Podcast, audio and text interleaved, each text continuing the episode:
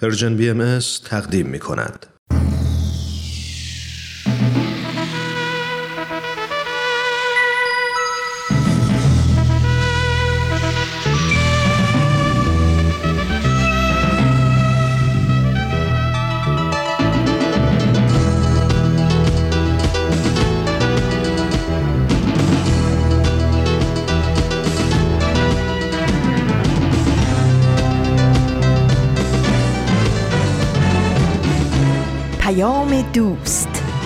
برنامه ای برای تفاهم و پیوند دلها.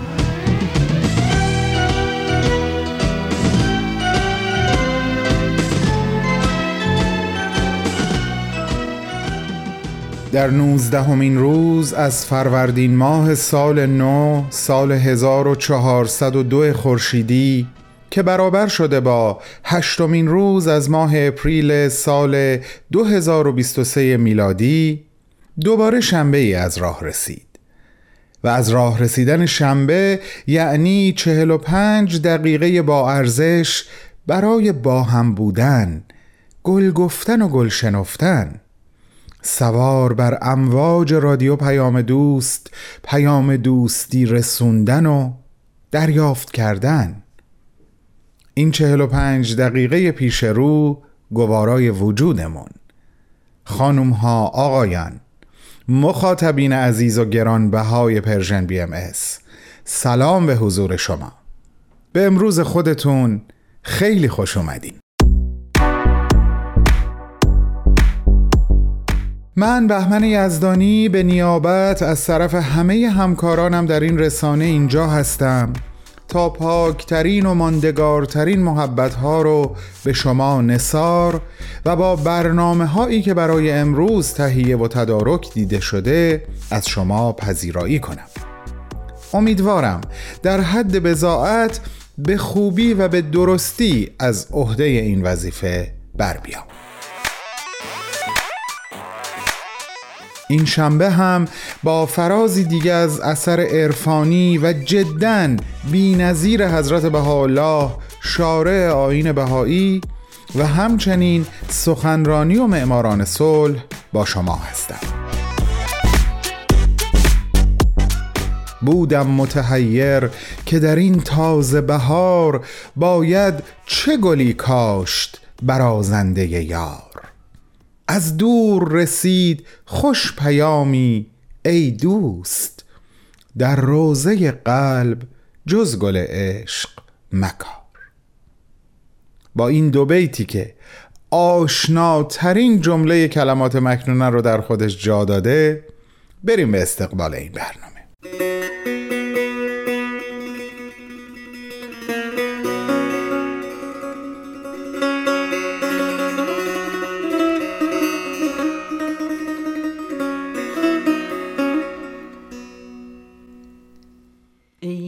سر رو. قفس بشکن و چون همای عشق در هوای قدس پرواز کن. و از نفس بگذر و با نفس رحمانی در فضای قدس ربانی بیارا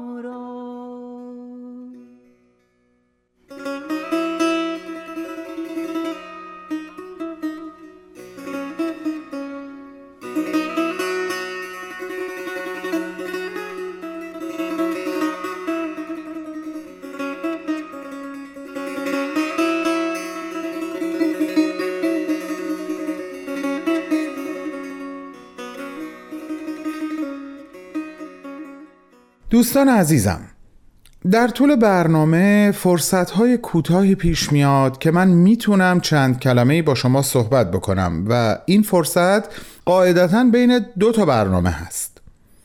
داشتم الان به این فکر می‌کردم که توی این روزهایی که الان داریم سپری می‌کنیم که همین همین شنبه 19 فروردین رو هم شامل میشه ما بین دو تا برنامه قرار داریم. دو تا برنامه عید در واقع نوروز برنامهش رو به زیبایی اجرا کرد و رزوان داره خودش رو آماده می‌کنه تا در روز و لحظه مقدر به روی صحنه زندگی بیاد و برنامهش رو اجرا کنه. من نسبت به فاصله بین این دوتا عید حقیقتا یک احساس خاصی دارم. یه جور ذوق و شوق کودکانه شاید بشه گفت. می‌خوام بگم اون حس و حال منحصر به فردی که اواخر اسفند معمولا هممون داریم. من در فاصله بین عید نوروز و عید رزوان هم دوباره تجربهش می‌کنم. شماها چطور؟ برای عزیز یا عزیزانی که ممکنه خیلی با عید رزوان آشنا نباشن حتما یک توضیح مختصر امروز خواهم داد. اما بعد از برنامه سخنرانی چون زمان پخشش رسیده. بریم این برنامه رو با هم گوش کنیم. من باز در خدمتتون هستم.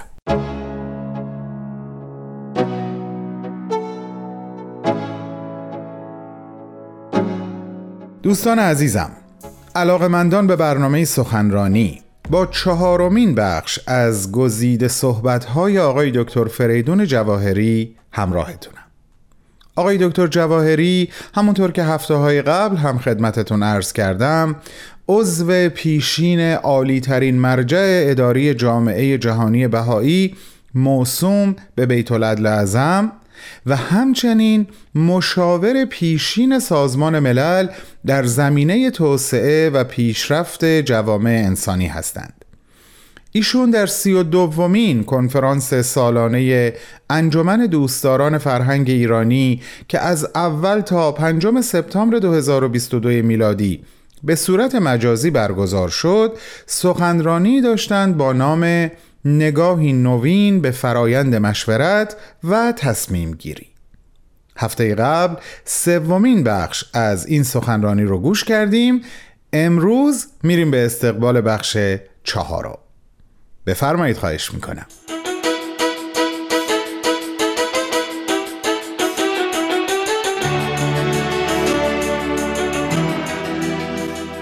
حضرت بحالا میفرمایند مشورت بر آگاهی بیفزاید و زن و گمان را به یقین تبدیل نماید.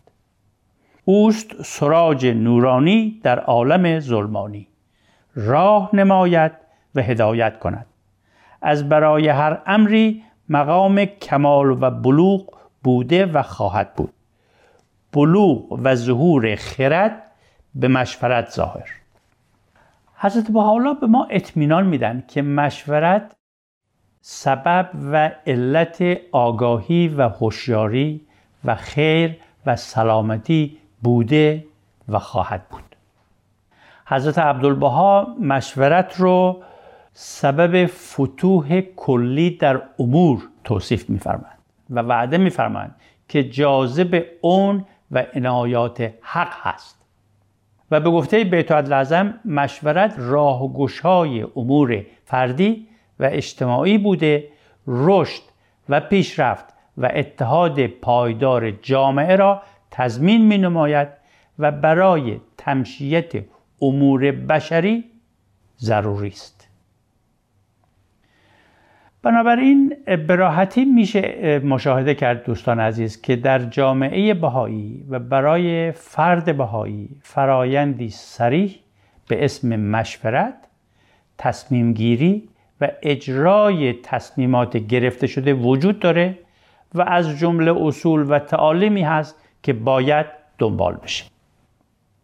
بهاییان چه در زندگی فردی چه خانوادگی و یا اجتماعیشون سعی می‌کنن بیاموزن که چطور اون دیسیپلین لازم رو برای استفاده موفقیت آمیز از فرایند مشورت رو کسب بکنن. شکی نیست که تفاوت‌های شگفتی بین روش مشورت بهایی و الگوهای مباحثه و مجادله اختلاف انگیز رایج امروزی که از خصیصه های گفتگو در امور جمعی نوع انسان است موجوده. یکی مشورت رو روشی برای نیل به وحدت فکر و وحدت عمل به منظور رفاه عمومی می‌دونه و دیگری اون رو اظهار نظرهای شخصی که اغلب به صورت مخالفت در مباحث اختلاف انگیز بیان میشه میپنداره. یکی در مشورت معیاری بسیار بالا برای کشف حقیقت و اتحاد داره. در حالی که دیگری اغلب به توافقهای مصالح آمیز رایج در کشمکش های قدرت طلبی راضی است. این قبیل روش های تفرق آمیز و سیستم های دستبندی احزاب برای فرایند مشورتی که مقرر هست سبب و علت آگاهی و هوشیاری باشه و هدفش به توافق رسیدن درباره حقیقت یک موقعیت و برگزیدن عاقلانه ترین راه عمل از میان گزینه های موجود هست اساساً مضر و زیان آور هست. به حدی که میشه گفت مادامی که فرهنگ اختلاف و اعتراض رایج هست و مثل مانعی برای شکوفایی فرایند یادگیری جمعی درباره درک و تصور مدیریت امور نوع بشر بر اساس یگانگی نوع انسان عمل می‌کنه چنین مشورتی نمی‌تونه در اجتماع مستقر بشه.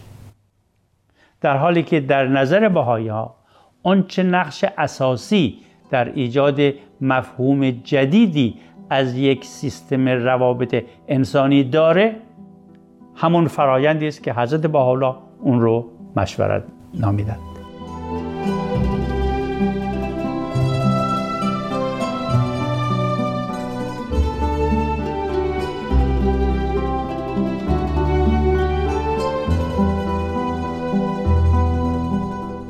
شنونده های عزیزمون شما به گزیده ای از صحبت های آقای دکتر فریدون جواهری گوش می‌کنید که در سی و دومین کنفرانس انجمن دوستداران فرهنگ ایرانی در سال 2022 میلادی ایراد کردند.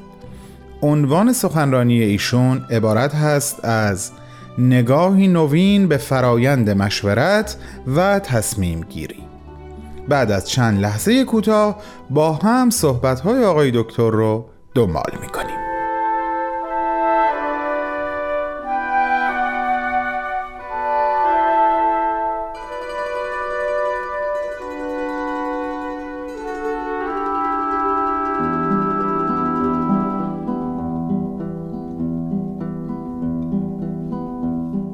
در پرتو چنین بینشی هست که جامعه جهانی بهایی میگن مشورت جلوه عملی عدالت در امور بشری است.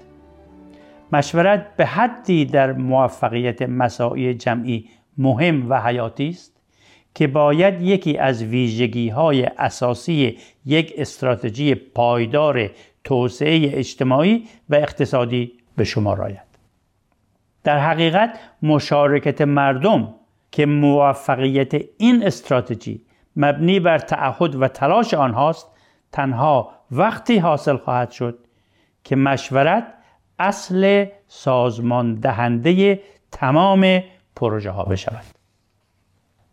بعد از صحبت درباره مشورت بهایی و صفاتی که افراد مشورت کننده باید در کسبش بکوشند حالا سعی خواهم کرد برای چند دقیقه چند کلمه درباره روابط لازم برای مشورت مؤثر بین سه مشارکت کننده فعال تمدن سازی یعنی افراد، جامعه و مؤسسات اجتماع صحبت بکنیم. باهایی ها با تعهد به رفاه همگانی و با قبول اینکه سعادت افراد رو باید در رفاه اجتماع جست همواره از اختلاف و دستبندی دوری می‌کنند و میکوشند که به رقابت ها برای قدرت دنیوی علاقه و وابستگی نداشته باشند. در عوض تمرکز خودشون رو برای این یادگیری حفظ می‌کنن که چطور دیدگاه های مختلف می‌تونه هماهنگ بشه و چطور استفاده از مشورت می‌تونه ترویج بشه. میکوشند بیاموزند که چطور به بنای اجتماعی کمک کنند که در اون تعامل و روابط روزانه بر اساس یگانگی نوع انسان شکل می‌گیره. به اطالت میفرمایند اجتماع مورد نظر حضرت بهاءالله اجتماعی است که در آن جمیع روابط از تعاملات روزانه گرفته تا مناسبات میان کشورها بر اساس آگاهی از وحدت نوع انسان استوار است. همکنون بهایان و دوستانشان در دهکده ها و محله ها در سراسر جهان به ایجاد و ترویج روابطی قائمند که مشهون از این آگاهی است و روایح جانبخش همکاری و الفت و محبت از آن به مشام می‌رسد. در چنین فضای بی تکلف و بی ادعایی به جای کشمکش ها و درگیری های رایج در اجتماع گزینه ای مشهود در حال ظهور و بروز است فردی که مایل است به نحوی مسئولانه به ابراز عقاید شخصی خود بپردازد در مشورت هایی که هدف آن ترویج خیر عمومی است متفکرانه شرکت می کند و از وسوسه اصرار بر عقاید شخصی دوری می جوید. مؤسسات بهایی با آگاهی از ضرورت اقدام هماهنگ برای حصول نتایج سودمند هم خود را صرف تربیت و تشویق می کنند نه کنترل و سلطه‌جویی. جامعه ای که مایل است مسئولیت ترقی و پیشرفت خود را در دست گیرد اتحاد حاصل از مشارکت صمیمانه در اجرای نقشه های مؤسسه را سرمایه ارزشمند به شمار می آورد. تحت تأثیر ظهور حضرت بهاءالله روابط بین این سه عامل حیاتی تازه و صمیمیتی بی اندازه می یابد. این روابط در مجموع محیطی را به وجود می آورند که در آن به تدریج یک مدنیت روحانی جهانی که جلوگاه الهامات الهی است شکوفا می کرد. در چنین جو محیطی هست دوستان عزیز که تفاوت نظر دلیلی برای اختلاف و مجادله نیست بلکه سرمایه است برای نوع انسان تا بیاموزه که اون رو از طریق مشورت مورد استفاده مفید قرار بده.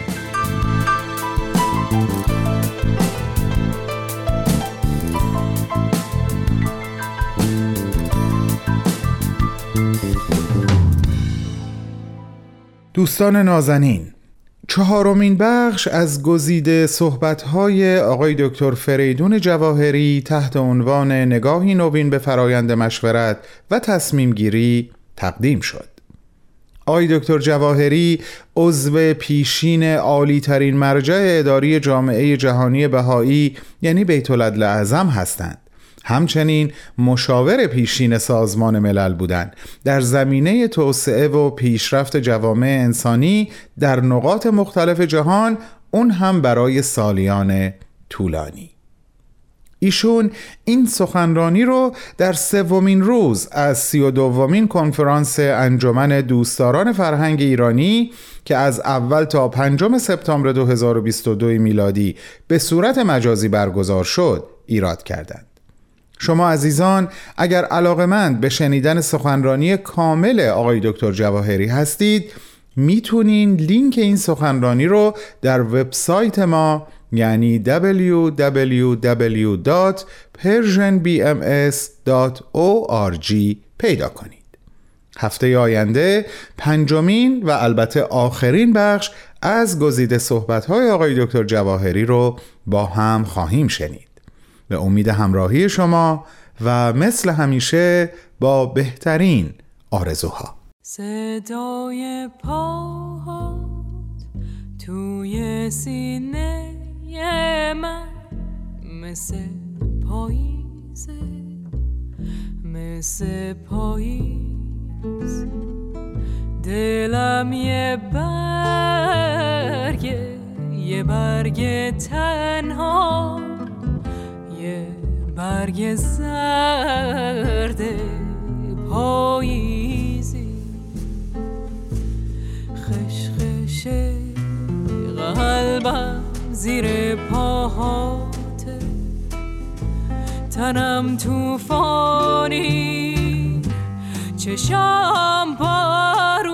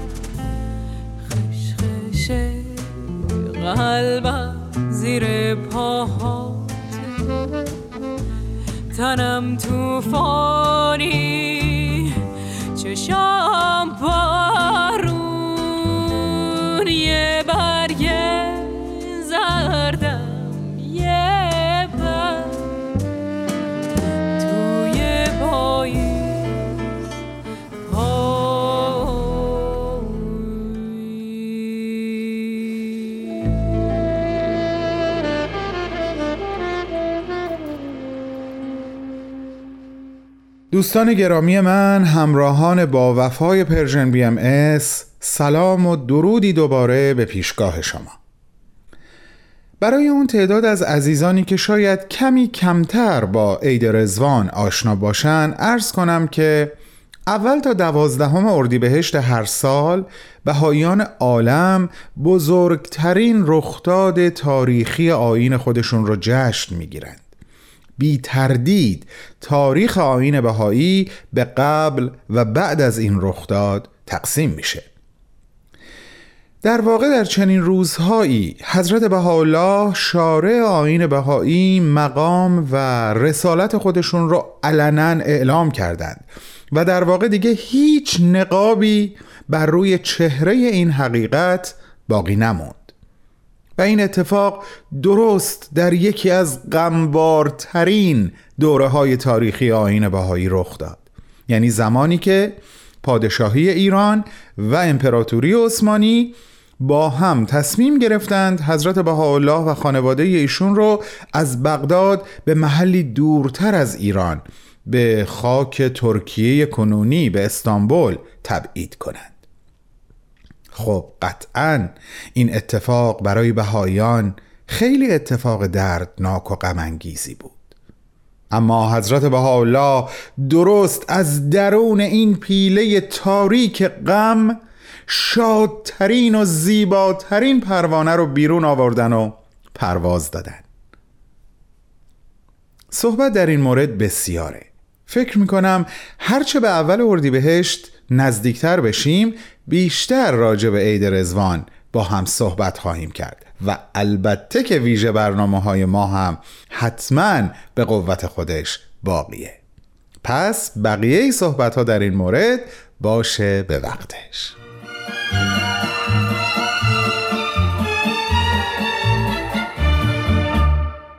می‌تونیم همسایه های نامرئی و بیتفاوتی برای همدیگه نباشیم. می‌تونیم همسایه های فضول و آزاردهنده هم برای همدیگه نباشیم. یه چیزی هم هست به اسم همسایه خوب. می‌تونیم همسایه های خوب و با ملاحظه‌ای برای هم باشیم و با کمک هم محله های متفاوتی رو بسازیم. محله هایی که نه مجموعی از قله های محکم برای پناه گرفتن که فضاهایی باشه برای دوستی و محبت و حمایت متقابل.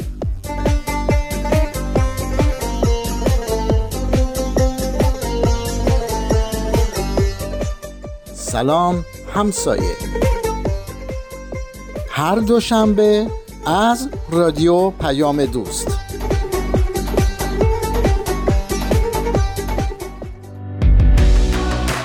شما هم دغدغه تغییر جامعه رو دارید؟ شما مثل ما فکر می‌کنین میشه جهان و اتفاقاتش رو جور دیگه ای دید؟ دلتون می‌خواد هر از گاهی یه نفر یه موسیقی خوب، یه فیلم عالی یا یه کتاب فوق‌العاده رو بهتون معرفی کنه؟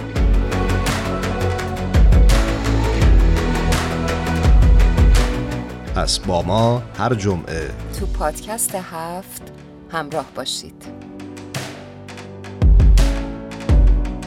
پادکست هفت جمعه ها در رسانه Persian BMS. زمان زمان پخش یا بهتر بگم بازپخش قسمتی دیگه از برنامه معماران صلحه که دقیقا به همین دلیل یعنی به دلیل بازپخش بودن ممکنه جایی ما بین صحبتهای هومنجان مطلبی بشنوین یا تاریخی عنوان بشه که با امروزی که داریم بهش دوباره گوش می‌کنیم همخانی نداشته باشه. شما رو به این برنامه این برنامه رو به شما میسپرم و برای خداحافظی برمیگردم. پس تا به زودی.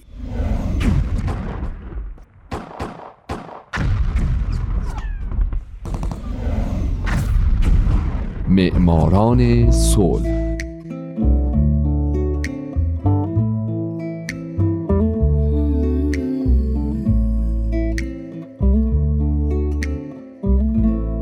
اینجا رادیو پیام دوسته و شما همین الان در حال شنیدن یکی دیگه از قسمت های معماران صلح هستید.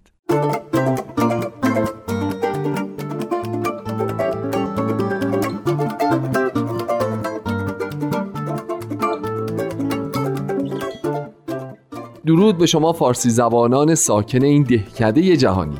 شمایی که برای رسیدن به یک جهان پر از صلح تلاش می‌کنید. درست مثل قهرمانان برنامه ما.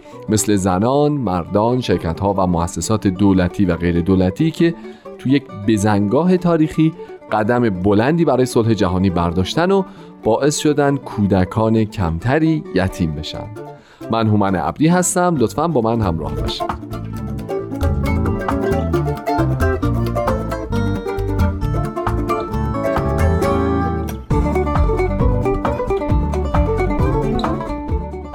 این هفته سال 1994 محمد یاسر عبدالرحمن عبدالرعوف عرفات القدوره.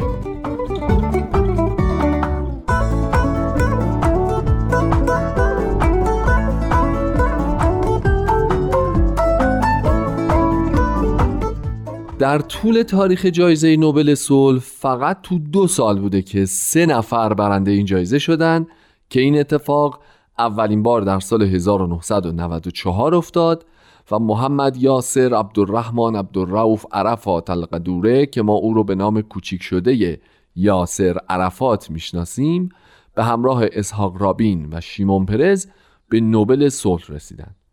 دلیل اینکه بنیاد نوبل به این سه جایزه صلح خودش رو اهدا کرد این بود که اونا در همین سال یعنی سال 94 یه سری مذاکرات با هم دیگه انجام دادن که منجر به انعقاد قرارداد اسلو شد. یاسر عرفات اصالتا مصری بود. او در 24 اوت 1929 در قاهره به دنیا اومد و در 11 نوامبر 2004 درگذشت. او بنیانگذار و رئیس جنبش فتح رئیس سازمان آزادی بخش و رئیس حکومت خودگردان فلسطین بوده.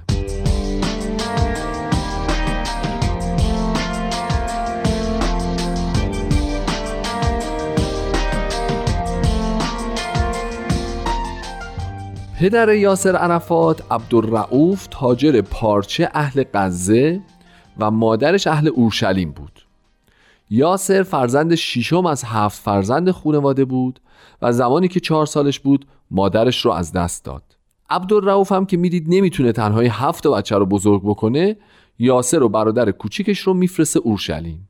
این دو چهار سالی رو پیش دایشون زندگی می‌کنن تا اینکه پدرشون اونا رو فرا می‌خونه و برمیگردن قاهره. یاسر با پدرش اصلا رابطه خوبی نداشته چرا که یاسر علاقه داشته بره به محله یهودیا و با اونا نشست و برخواست بکنه و با عقایدشون آشنا بشه. اما عبدالرعوف که مسلمونی متعصب بوده به همین خاطر یاسر رو کتک می‌زده. این رابطه بد تا بزرگسالی یاسر هم ادامه داشت تا جایی که او حتی به مراسم خاک سپاری پدرش هم نرفت.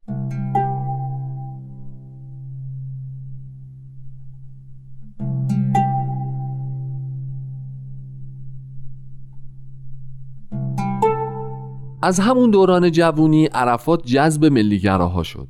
او به تهیه سلاح و قاچاق اون به فلسطین برای شبه نظامیان کمیته عالی عرب و ارتش جهاد مقدم می پرداخت. در طول جنگ عرب و اسرائیل در سال 1948 عرفات دانشگاه رو ترک کرد و سعی کرد به صفوف فداییان فلسطینی بپیونده. اما موفق نبود و به جاش در کنار اخوان المسلمین می جنگید هرچند که هیچ وقت به این سازمان نپیوست. بعد از جنگ برگشت به دانشگاه و تحصیل در رشته مهندسی عمران رو ادامه داد و همزمان از سال 1952 تا چهار سال بعدش ریاست اتحادیه دانشجویان فلسطینی رو هم بر عهده داشت. ضمن اینکه تو جریان بحران سوئز عرفات از کسانی بود که برای جنگ با نیروهای مصری اعزام شد که البته هیچ وقت در عملیات جنگی هم شرکت نکرد.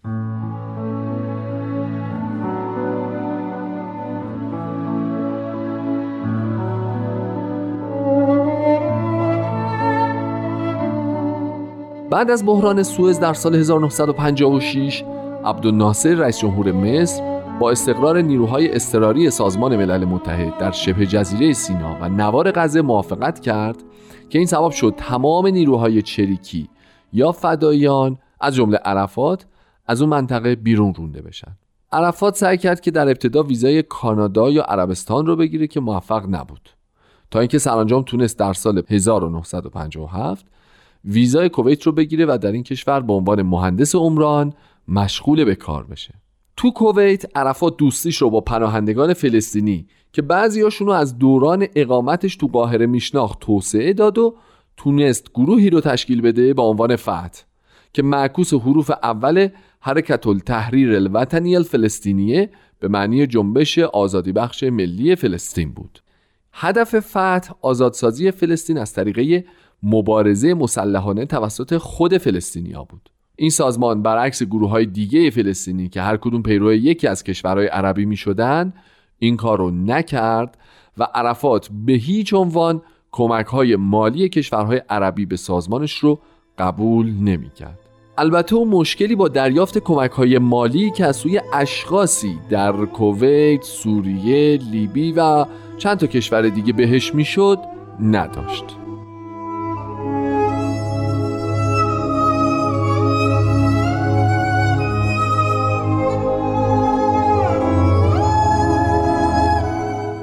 در سال 1962 محمد یاسر عبدالرحمن عبدالرؤوف عرفات القدوره یا یاسر عرفات یکی از سه برنده جایزه نوبل صلح سال 1994 به همراه دوستاش در سازمان فتح رفتن به سوریه ای که با اسرائیل دارای مرز مشترکه تا اونجا به فعالیت هاشون ادامه بدن. در سوریه فتح تونست با وعده درآمد بالا اعضای جدیدی رو به سازمان جلب بکنه تا بتونه حمله های مسلحانه ای رو علیه اسرائیل ترتیب ببینه اونا این کار رو کردن که تو بعضی ها شکست خوردن و بعضی عملیات هم موفقیت آمیز بود. اما سوریه برای عرفات خوشیوم نبود. ماجرا اینه که یه افسر فلسطینی ارتش سوریه برای کاهش تنش بین عرفات و احمد جبرئیل رهبر جبهه آزادی بخش فلسطین جلسه ای ترتیب داد که عرفات و جبرئیل به جای خودشون نماینده هاشون رو به این جلسه فرستادن. تو همون جلسه یا بعد از اتمامش اون افسر فلسطینی ارتش سوریه کشته میشه. بنابراین به دستور حافظ اسد که اون موقع وزیر دفاع بوده عرفات بازداشت دادگاهی گناهکار و به مرگ محکوم میشه. هرچند رئیس جمهور اون زمان سوریه اونو عفو می‌کنه.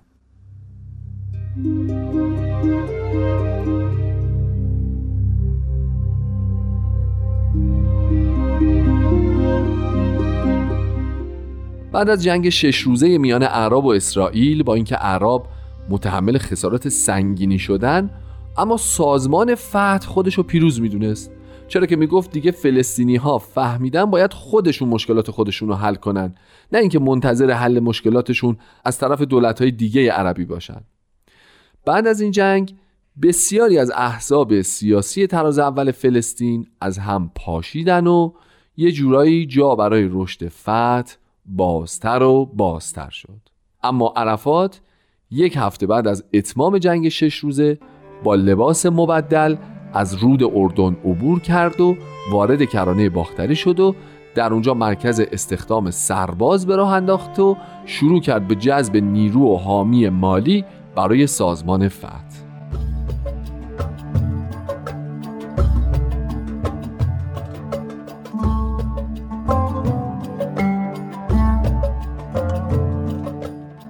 دیگه عرفات توی موقع ها حسابی مشهور شده بود.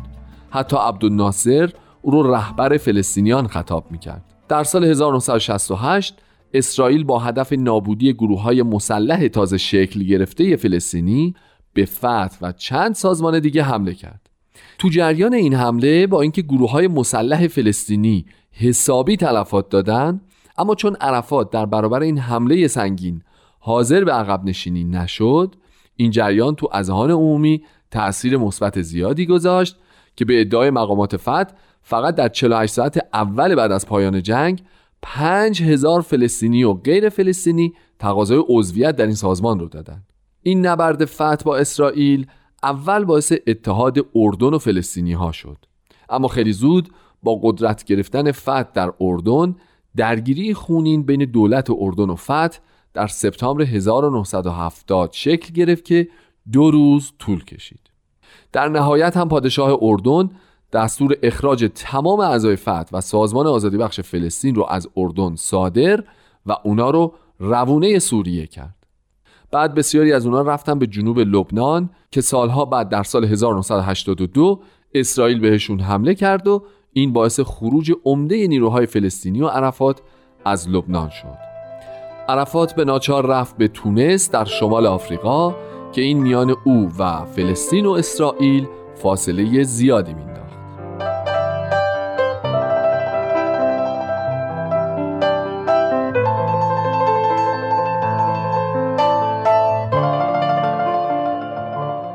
دوستای عزیز می‌دونم که می‌دونین نمیشه به هیچ عنوان کسانی مثل یاسر عرفات رو جزو اون دست از برندگان نوبل صلحی محسوب کرد که دلشون برای صلح جهانی میتپیده و همیشه تو این زمینه قدم هم بر می داشتن. ولی شاید بشه اون رو جزو کسانی به حساب آورد که یکی از اقداماتش حالا خواسته یا ناخواسته باعث شده که آدمای کمتری کشته بشن پس اینکه چی شد عرفات برنده نوبل صلح شد بمونه برای هفته بعد من هومن عبدی هستم و امیدوارم شمایی که الان شنونده برنامه بودین. در آینده یکی از برندگان نوبل صلح باشید. شاد باشید و خدا نگهدار.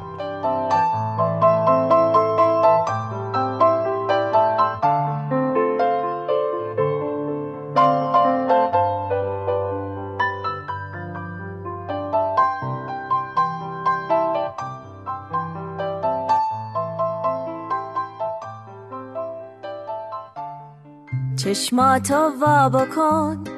داره بهار میاد. رویاتو تازه کن. هر جور دلت می‌خواد. چشماتو وا بکن. تازه است زندگی. مثل یه سبزه و بازی بچگی. امسال تازه کن با فکرای قشنگ. با عشق و خوبی یا با دشمنی به جنگ.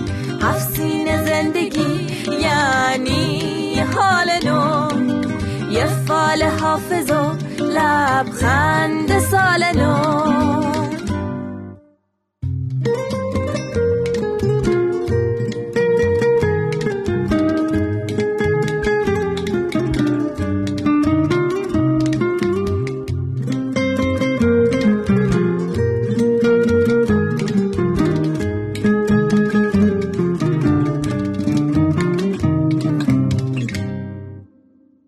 پاشو نفس بکش. این حس تازه رو لبهاتو تازه کن. با خنده راه برو. داره بهار میاد. رویاها تازه شه. هر روز تو باید یه سال نو باشه. امسال تازه کن با فکرای قشنگ. با عشق و خوبی یا با دشمنی به جنگ. افسین زندگی یعنی حال نو. یه فال حافظ و لبخند سال نو. امسال تازه کن با فکرای قشنگ. با عشق و خوبی یا با دشمنی به جنگ. افسین زندگی یعنی دوستان عزیزم چشم بر هم نزده رسیدیم به آخر برنامه امروز. ازتون تقاضا می‌کنم ما رو در مسیری که برای یک ارتباط متقابل با شما طی می‌کنیم تنها نگذارید. نام Persian BMS رو در صفحات گوناگونمون مثل تلگرام، پادکست، اینستاگرام، فیسبوک یا ساند کلاد جستجو کنین و با ما حرف بزنید. هر آنچه در ارتباط با برنامه هایی که برای شما و به عشق شما تهیه میشه در ذهن و قلبتون میگذره با ما به اشتراک بذارید یادتون نره ما در عصری زندگی می‌کنیم که مخاطب هر اثر هنری یا فرهنگی دیگه صرفا دریافت کننده یا مصرف کننده اون اثر نیست. بلکه با مشارکت فعالانه و نقد صحیح و اصولی عملا با خالق یا تهیه کننده اون اثر شریک و سهیمه و این واقعا تعارف نیست. براتون حالی از جنس فروردین آرزو می‌کنم. چه همین الانی که در فروردین به سر می‌بریم چه زمانی که حال روزگار شبیه چله زمستون میشه. تا شنبه هفته آینده که دوباره سفره Persian BMS رو ساده و صمیمانه پیش پاتون پهن خواهم کرد. ازتون خواهش می‌کنم مراقب حال دل خودتون و اطرافیانتون باشید دوستتون میدارم. خدا حافظ